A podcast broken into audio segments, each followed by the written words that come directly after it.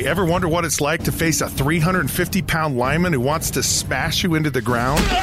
I know what that feels like. Scott Mitchell here, and I want to tell you about my podcast, Helmets Off, where I talk about the pressures of being an NFL quarterback and some of the other pressures pro athletes face when the helmet is off. It's a podcast, and you can get it free on Google Play, Apple Podcasts, and at KSLSports.com.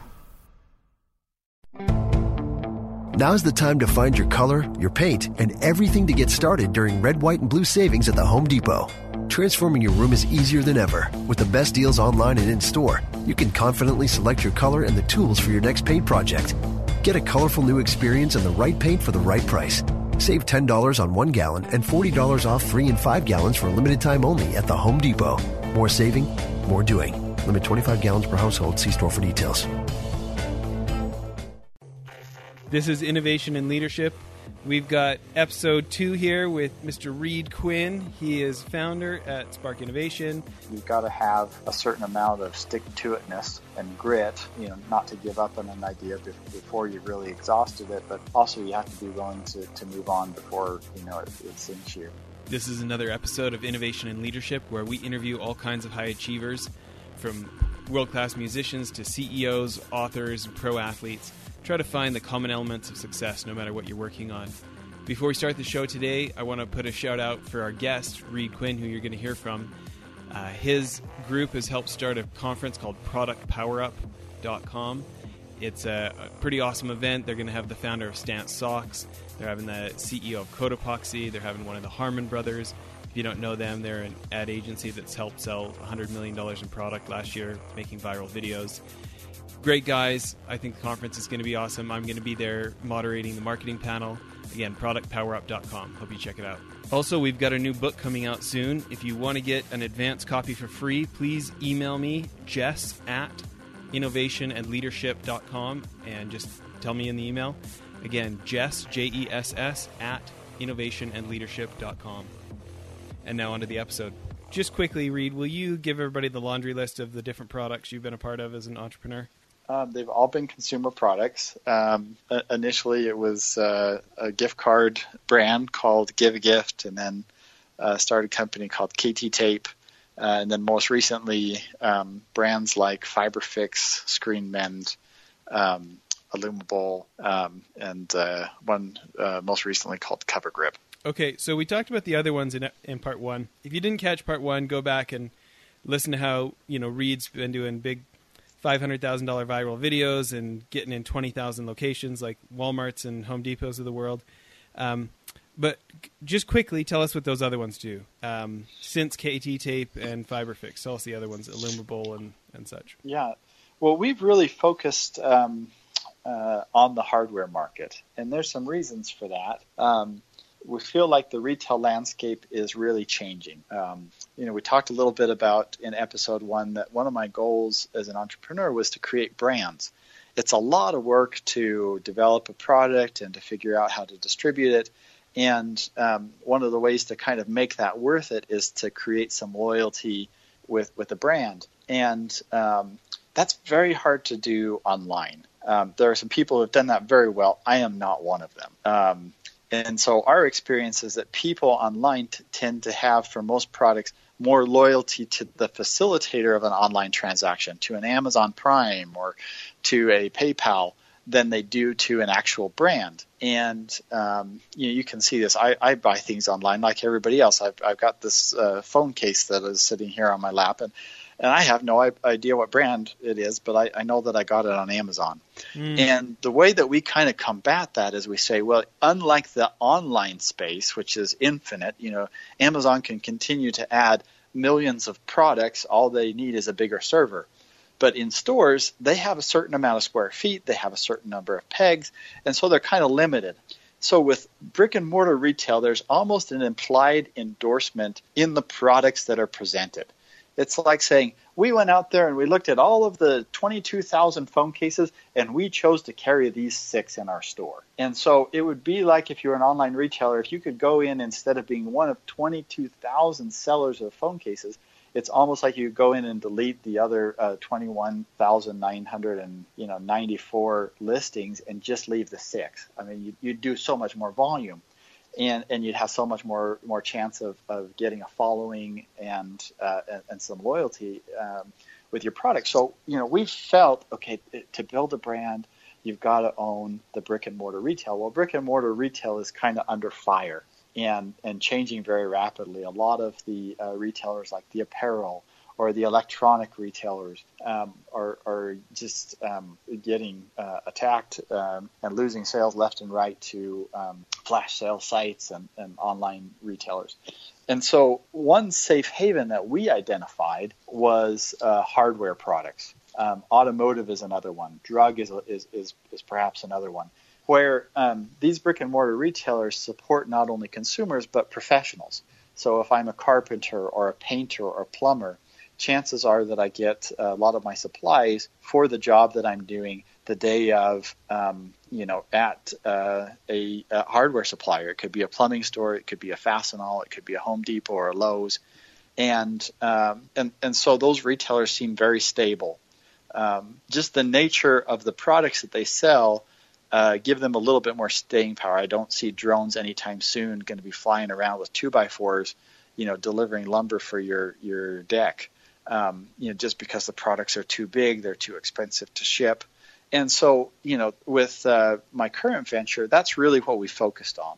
Not necessarily a particular brand uh, or products, but kind of that whole DIY category. Interesting. What do you feel like the advantage of having put that much thought into it is? Well, um, I think that um, you know a lot of people have asked me if I if I start a business with an exit strategy, and and and yes, uh, in, in general we do, but kind of at the core of that is to to create something of value, create something that will last, and so you know. Um, not uh, tying yourself to a sinking ship is definitely part of that, and so you know, I would be very concerned if I was uh, a consumer product guy and, for example, I um, was in the apparel industry. Um, you know, or if I was, if I had to, if I was making razor blades and I had to compete with the Dollar Shave Club, you know, they're going to definitely have to adapt and and um, you know, um, I mean, same thing. You look at uh, mattresses. I don't know if you've had anybody on from from Purple, but you know they have definitely uh, started to disrupt uh, that consumer product category. So just as we look at kind of uh, where um, the uh, the safe areas are, we feel pretty good about how we've positioned, and ultimately that should translate into um, something of higher value, whether we sell that or we keep it around for a long time. Um, you know, we, we, we feel like it's a good place to be. Sure. Um, you know, one of the questions we like to ask a lot of guests is uh, with our charity, Child Rescue, combating child trafficking. If you were our advisor, trying to get more people involved in caring about that cause and um, you know attract people to spend time and money to help you know preserve these kids' childhood. Um, what what kind of advice would you have for us on that? Well, I am the father of um, six kids. We have uh, five of our own, and then one that we adopted, and um, we are um, very uh, in tune to these causes. I think uh, maybe more than than most because we have young children, and um, we participate in a lot of these types of initiatives through church and through school, and um, it kind of um, you know uh, is is fun to um, to participate in a meaningful way, especially at this stage in our life where you know we are uh, you know so aware of our our kids' needs and um, how how much joy uh, they bring us. Yeah, it, it is. Uh, I will say this: even my good buddies who are on the board now, you know, I'm thinking of one specifically who uh, we had on the show, and he talked about, you know, I was talking to him about the cause, and he'd be like, "Yeah, that's such a great cause," and then as soon as he had his first daughter, he's like, "Hey, Jess, I want to get involved in that thing. You know, how do I get? How do I help out with child rescue? Right." Um, so it kind of sounds like you're saying know your market. Is that fair, or what, how would you yeah, and and maybe focus on um, you know our kids bring home uh, information all the time, and when we see them uh, start to be aware of uh, uh social causes, um, it it uh, makes us uh, more aware of them and, and more willing to participate, um, especially when we see how passionate they are about it as well. So you know that if if I was involved on your board or an advisor or something like that, that might be somewhere that uh, to start is is there an opportunity to involve schools, to involve children, to involve the parents of those children, and, and how do we get that uh, information out to them? Can we use um, the school system? Can we use uh, you know scouts or other organizations that children are involved in, and, and get some excitement and energy and passion um, uh, shared uh, among these groups? You know, it's a good point because we've got these like high school chapters called the Backyard Broadcast about kind of like broadcasting this happens right in our own backyard, right? And mm-hmm. but that's kind of like for high school kids by high school kids or for college kids by college kids. But mm-hmm. we hadn't really like we haven't done the work to say, you know, what is the maybe less graphic or, you know, what the toned down version that actually is appropriate for, you know, maybe even younger ages that we should be thinking about because um, you know, I think my parents had probably no interest in recycling when I was a kid, but you know, we got indoctrinated at school and we all came home and got our parents to recycle, right? Yep, I've I've been I've been conned into cutting uh, you know, box tops for because they're sending in canned food or something because my kids we are going to get this pizza party because uh, you know we're going to beat such and such a class or you know we are actually you know feel very strongly um, you know we we talked about drugs, or we talked about something um, that uh, I didn't really know about, and I now that I do, mom and dad, you know, I want to help. Yeah. Um, so yeah, and and again, it is kind of a sensitive um, topic, but I I think uh, you know, particularly with our older kids, I think it would be something that um, would resonate with them. I think they have a deep appreciation for just how fortunate we are to live in a beautiful area and to have uh, so many opportunities, opportunities to grow and develop and, and practice talents and you know uh, associate with good people. And um, you know sometimes it takes a, a um, an understanding uh, of the way things are other places to really motivate you from just appreciation to action. Yeah. Well uh, I appreciate that. Um, you know going back to the the innovation and leadership theme of the show um, you know we've talked about well, I, I want to bring something up. I feel like there's this myth out there about originality. You know, that innovation is somehow uh, about you know not being influenced, and it's this like myth of originality of like you know coming up with some idea out of nowhere. Where I feel like what you've done of of spotting and investigating and pursuing is really where innovation comes from. Of of this like small aha followed by another small aha, eventually you know coming across the the like the tipping point of we're going to do this. What what would be your reaction to that?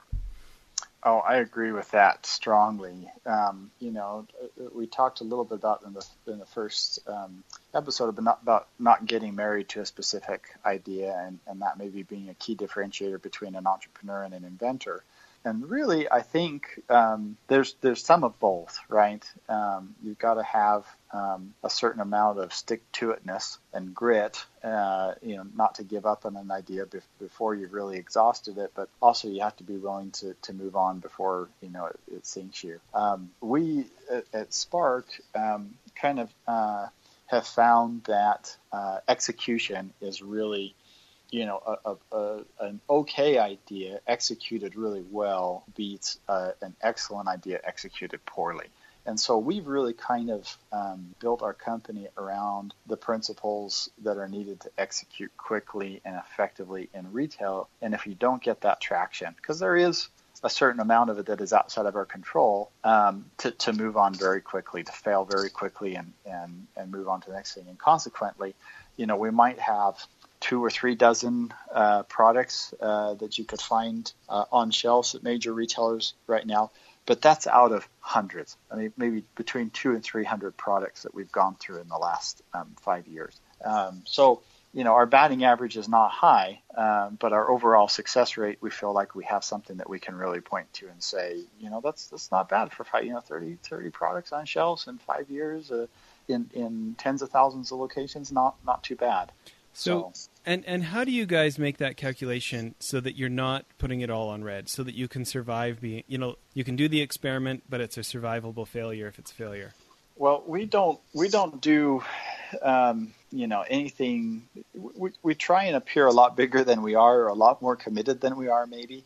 Um, you know, so what will happen is instead of doing a prototype, we'll just do a rendering when mm. appropriate. Instead of, um, you know, actually pulling a mold, we'll just do enough uh, work on the materials and the cost to know within 5% what our cost would be so that we can actually, um, you know, pitch the product. Um, if a retailer is ready to have a meeting, maybe we do do a prototype, but we don't pull the trigger on the, on the mold and, and incur a lot of the cost until we have a yes. Oh, I'm really excited about this one. Um, yeah, I, I want to put this in my Q1 uh, program for next year. And, and, then, okay, all right, now we got to scramble a little bit on the back end to actually mm-hmm. make that happen. But I would rather have a purchase order for a product that doesn't exist than a product that exists that, that I don't have somebody that, that wants it yet.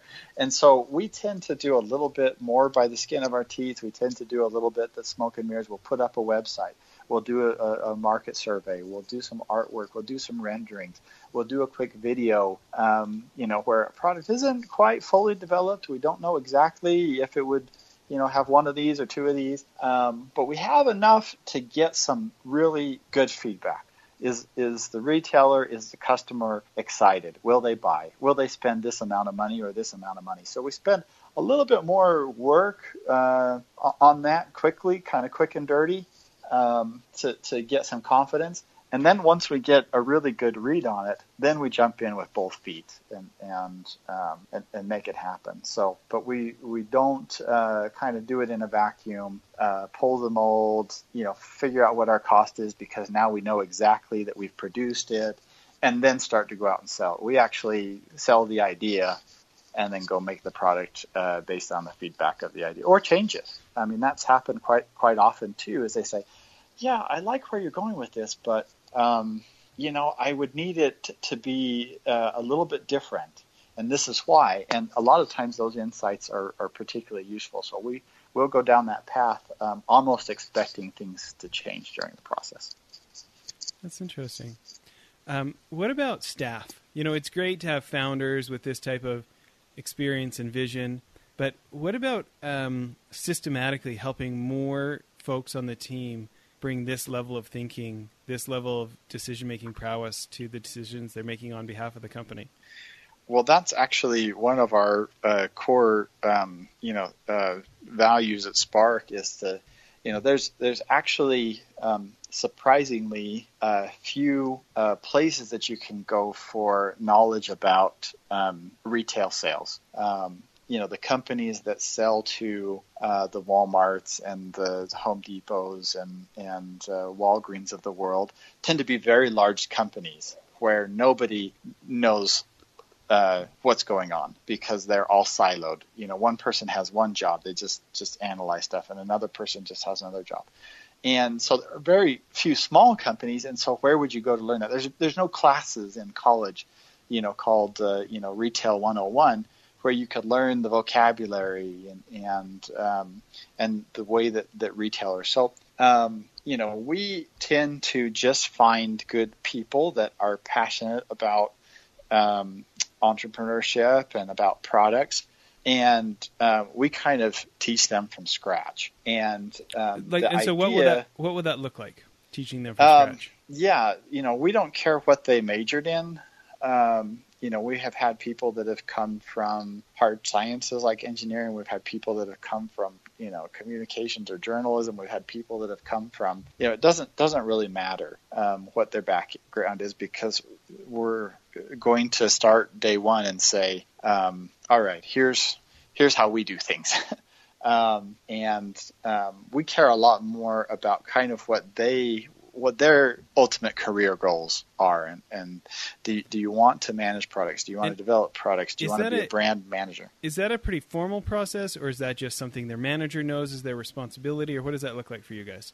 Um, no that's right in the very first uh, job interview as we're looking for um, employees. Um, everybody here wears a lot of different hats. Um, you know the the things that a particular product needs early on are very different than those that it needs as it kind of matures. And so we're looking for a generalist, um, a generalist with a lot of passion, a lot of accountability, a lot of attention to detail. Um, you know, that's, that's that's smart and entrepreneurial and fit with our culture. and you know it's pretty obvious whether they're a good fit. Once we bring them onto the team, um, after a year or two, they are even, you know, they're they're invaluable because now they have a couple years of product experience under their belt. They've been to um, our manufacturing facilities and they know what's required to to bring a product to market. They um, have been to meetings with buyers and they know how someone is is uh, you know what all the vocabulary is and what questions they're going to be asked and how to position things. Um, they know a little bit about marketing. They know a little bit about collections and financing. They know, uh, you know, so um, but that becomes invaluable and we can ultimately turn over a new project to them and say all right you know everything that we know. Um, this seems like a good you know opportunity. To come back in two weeks and tell us uh, you know what the response from the customers has been. Uh, and and um, so um, ultimately we would love for utah valley um, to have a lot of consumer product companies um, because then that gives us a lot more options. We don't need that uh, you know 18 to 24 month uh, ramp up period um, because that's our primary constraint. There are tons of opportunities out there, and really it's uh, the people that can go chase them. Um, and so the more uh, that we train up those people, even if they leave us and go to start their own consumer product company, then they'll train people, and then we can steal them back. So we're happy when that happens too. Uh, what about the people side? I mean, there's the task oriented, check the boxes, but you know, knowing how much, especially if you're dealing with buyers and emotions and people's feelings about things, you know, feelings about a product, feelings about timing, right? Um, what do you do? You guys have a formal process in house, or is that more done in the hiring for you know getting people who are really dialed into other humans? Um, you know, there definitely is a people aspect of it. Um, usually, that is, you know, um, we, we feel like a lot of that can be learned. Um, there are, uh, you know, um, certain uh, brand managers that we have that um, we feel like really excel at this, and some that kind of struggle with it. And uh, sometimes when we have kind of a touchy buyer or a, or a situation that's less than ideal, uh, we you know purposely give that project to someone who's got a little bit softer touch and, and is more attentive to um, you know those uh, those issues. So um, yeah, but uh, that doesn't mean that uh, you know an insensitive guy like me can't uh, can't do sales, um, as as uh, as we've proven. But um, you know, yeah, definitely uh, everyone has their their strengths, and we some people are exceptionally good with the numbers, and we tend to give them uh, more assignments where you know margins are thin, and and we've got to really watch the bottom line and account for any little discrepancy uh, on the front end um, and uh, be a little bit more careful. Um, so yeah, but we can use all kinds. I think that there are um, opportunities, regardless of what your strengths are, to excel um, in uh, this type of a, a business. Yeah.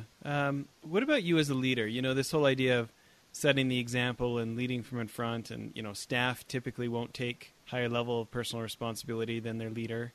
Um, what kind of things do you do for yourself? Are you much of a book guy, or do you have any routines of things of, you know, how do you how do you work to spot your own blind spots as a leader?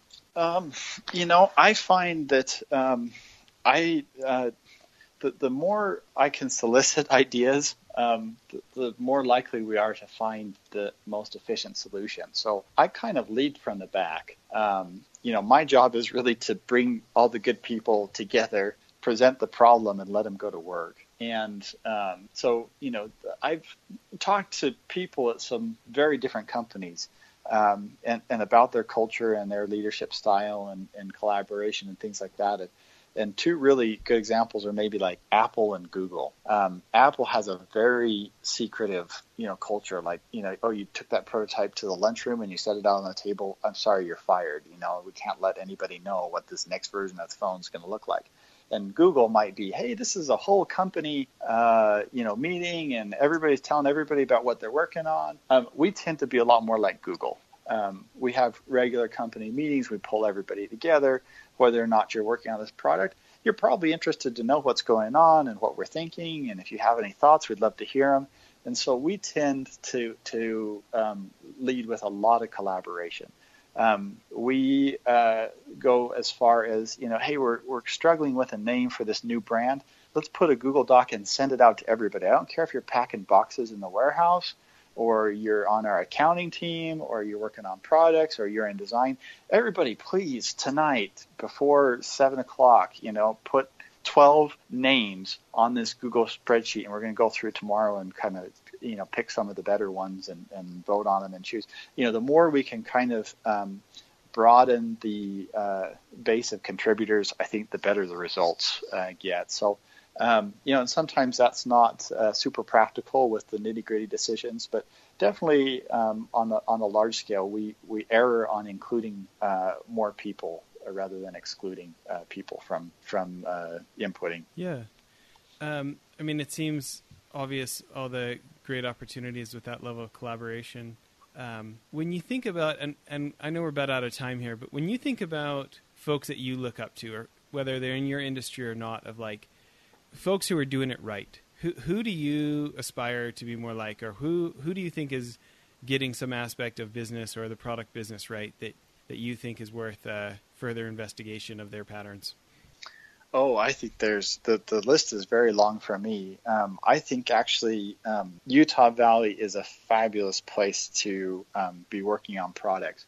Um, you know, I think we're starting to get a little bit of a reputation for tech. Um, you see the, the Silicon Slopes and and uh, some really big uh, tech companies that have come out of here as you drive along the Wasatch Front. Um, but it's surprising uh, to me how many really fabulous um, consumer product companies are also Utah based, and, and some of the innovative things that were uh, that are, are being done. Um, I think Traeger is doing some exciting things. I think that what do they um, make? Uh, the they make a uh, a grill. Oh, yeah. Uh, like a, a wood smoking grill. Yeah, yeah I met those. Um, yeah, Purple is, is another one. Um, you've got Pugs and ZAGG. You've got a lot in the cell phone accessory space. Um, you have Owlet and Goal Zero. You have uh, handstands that uh, sold to Energizer uh, just uh, a while back. Um, you have um, what, you know, what's a- a- what's something about one of them that you're like, man, that's something I want to be more like. Well, you know, I think that um, a lot of these Utah Valley um, entrepreneurs um, and, and product guys um, get it. Um, they are, have, have positioned the product just uh, different enough to, to add value over kind of the status quo. And uh, they all succeed for different reasons. Um, you know, it could be their distribution model, it could be their marketing, it could be um, you know something that is traditionally sold in retail that they're going direct to consumer. It could be um, that they're adding a significant amount of value at the same price. It could be that they're adding a significant amount of value at a higher price. Um, and you know we look at something called um, like a uh, product matrix where you have a long, long access uh, price and convenience and you know a- attributes of the product, and then you have down the other side, um, you know, distribution and capacity and uh, innovation and, and other things that you compete on. And I can place almost every single one of those companies in one of those boxes, and I can say this is what they excel at. And for almost every single one of them it, it, it's different. But you can do that with almost every good company you can do that and you can say oh google excels at innovation and price and lego they really understand their their customer um, you know better than anybody else or, or disney um, and and as we do that um, and we do that quite often with our products and with our brands and say what does this brand mean to, to the customer? But as I look around the valley, um, I have a lot of, of people that I look uh, up to that um, that have decided what it is that that brand does well, and they just keep at it and they focus on it. You know, they have this laser focus on this is what you know Goal Zero is going to do, or this is what um, you know Creminelli is going to do really well. And uh, it's it's pretty hard for someone else who doesn't have that focus, who maybe hasn't is trying to do too much, be all things to all people, to compete with that type of focus. So Love it. Well, let's end here with uh, either maybe the best piece of advice you ever got, or the thing that you would want to tell people most, or, or how would you want to close here? Um, well, that's actually a, a, a, pretty difficult question. I've been given uh, a lot of uh, advice by a lot of really um, great people. Um, one that I gleaned from uh, a book um, just recently uh, was called "Competing Against Luck." And oh, is that the Clayton uh, Christensen one? Yeah, and um, you know, I I came away from that thinking, you know, sometimes it feels a little random. Sometimes it feels like. Uh, um, you know, we are competing with luck. That that I don't know why this product uh, succeeded and this one failed. But as, as uh, the, the more that I do this, uh, the more that I realize um, the decisions that we make every day uh, and uh, um, the way that we uh, pursue our goals makes all the difference. Um, you know, it's not just arbitrary that uh, these things can be learned and improved on, and uh, you can really stack the deck in your favor if you surround yourself with uh, good people and good processes. And um, so there, there were a lot of takeaways from that book, but that was that was one that uh, I'm, I'm remembering now. So that's great. Well, listen, where's the best place for people to be checking out your products? Um, it's uh, retail stores, a lot of the hardware stores, Home Depot, Ace, Lowe's, um, Orgill, a lot of the auto- automotive, O'Reilly's. Um, you can find uh, FiberFix branded as well as uh, other products that we manufacture. So love it. Well, thanks for all your time today. Yeah, thanks for having me on. This has been been enjoyable. Talk to you soon. Bye. Well, that's it for the show. I hope you liked it. Again, please check out the conference Reed and his team have helped build called ProductPowerUp.com. It's happening uh, this coming Thursday with founder of Stance Socks, Cotopaxi CEO Davis Smith, one of the Harmon brothers. And uh, as before, if you're interested in getting on the list to get an advance copy of our new book coming out, uh, just email me, jess at innovationandleadership.com. Again, J E S S at innovationandleadership.com, and just let me know. Thanks so much for listening.